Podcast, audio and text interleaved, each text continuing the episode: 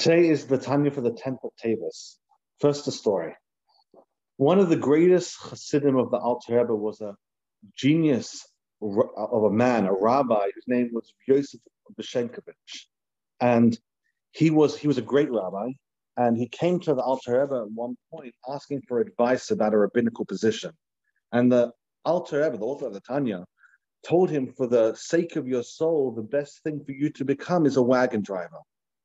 And he was rather shocked. He was wagon drivers in those days, especially, were very, um, you know, a low class. It wasn't it wasn't a job for a prestigious person, a learned person, especially someone as great and as as scholarly and righteous as this Rabbi Yosef. And he was he was very puzzled.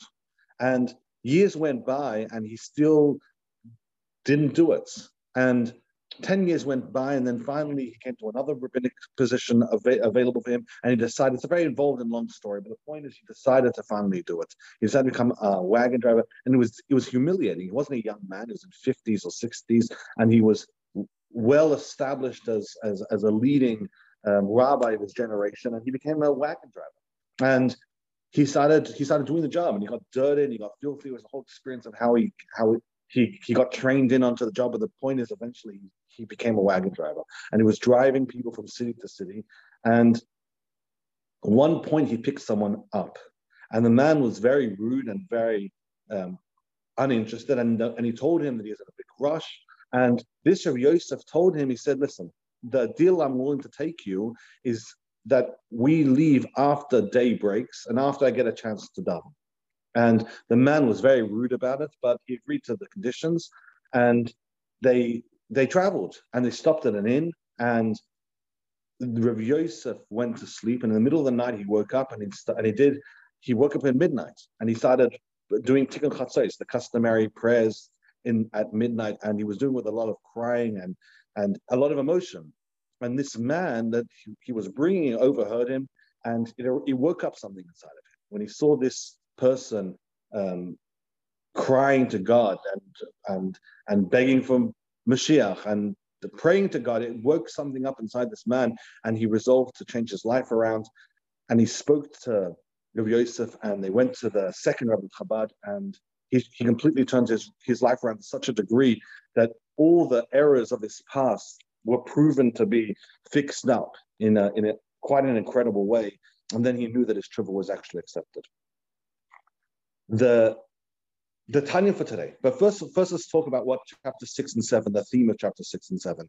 The the theme is about how evil plays its part in this world and what evil is. And as, we as we've explained in chapter six and seven, there's godliness and there's, there's things that enable godliness to be expressed, and then everything else is not is not revealed godliness, and therefore what we describe in this world is evil. There's no middle ground. And anything which is a middle ground, our interaction determines where it goes. So in orange, what is it? Well, it's not godliness. Then it's not. Then it's impurity. And then we have an opportunity because it's not the, the three worst levels of, of of impurity, but it's a redeemable. We have the, the ability to elevate it.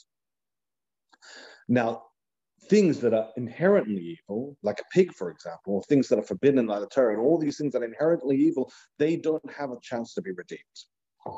Then we were talking about now. Which today's discussion is going to be talking about intimacy. When a person has um, seed that's that's um, that's released not in the context of intimacy.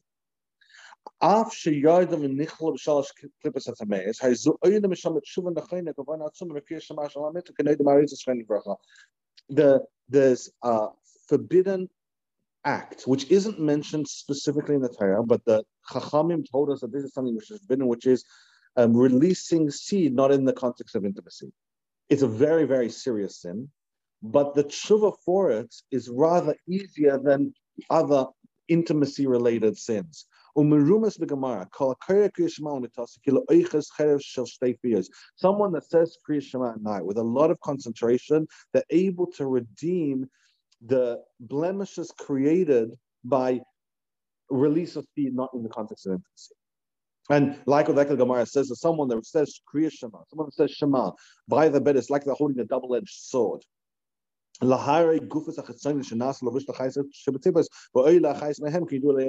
Which that both of these things occur. Firstly, the, the, the evil energy that they gave off by the release of seed, not in the context of intimacy, that creates a, a really deep um, energy to impurity.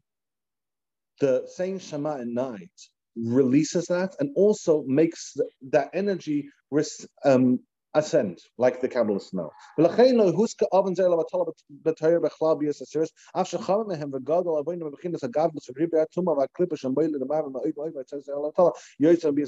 What's really interesting is that the impurity drawn down by um, release of of seed, not in the context of intimacy, is worse than the rest of the, the forbidden relationships, even though it's not mentioned in the Torah. But the the raksha b'bias asus moisiv koyach v'chayis v'kribas ameis yosa ad she'en yachal halas misham v'chayis v'shabbat. But the only difference is, is that it's it's kind of interesting. Um, um, release of seed is worse than other types of intimacy, but the forgiveness and the, the fixing up of it is way easier. The rest of the forbidden intimacies, they they're not as bad. They're really, really, really bad. But in context the release of seed, they're not as bad. But the forgiveness and the the um, fixing up of it is way way harder because something's been created in a lot of the, in a lot of the cases. Nation this is this is the note with Alter Rebbe connected to the Tanya. Nation Nilka be said mikvah the klipa am kabelas u keletas a chayish klipa ma shein came sham the v'chayis tipa In the case of of, of release of seed, not in the context of intimacy. There's no fem- feminine energy that receives it, both at the Kabbalistic level and also at the practical level, and therefore the the damage that is that is done is not as severe as if there is a feminine energy and feminine person. Ella im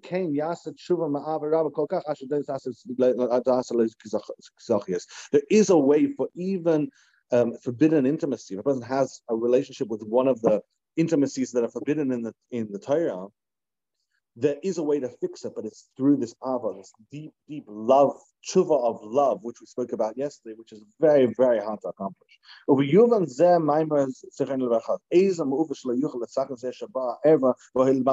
The the the Chachamim talk about, the rabbis talk about things that are unredeemable. When they say someone that has relationships with someone that's forbidden according to Torah, and they have a child, which is now a mamza, which is now um, a person which you know his his um, his status is in the state of a mamza.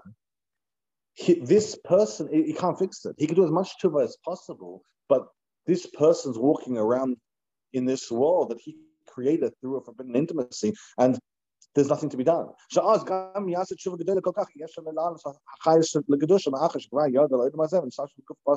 This child, the result of his actions is walking around, therefore there's nothing that he could do to really fix it, because what's been done has been done, and now a physical human being in this world. In summary, the Alter is just talking, finishing off the topic of things in this world that are unredeemable, and things that when, when done wrong, have to be corrected through a deep, deep tshuva to fix because a person ate pig, he could do tshuva and Hashem will forgive him, but the effect of that's still there. The same thing uh, the same thing works on intimacy. And that was the topic of today's Tanya. Thank you so much for joining the Tanya so Rabbi Joseph, Shmuel Daniel, Amal Rabbi Shamsi, Esther Chaman, Shem Sarah, Kel Vachad, Mushkbach, Rabbi Liba, Lino, but later known as the Shlem, have a wonderful and very successful day, and thank you so much for joining.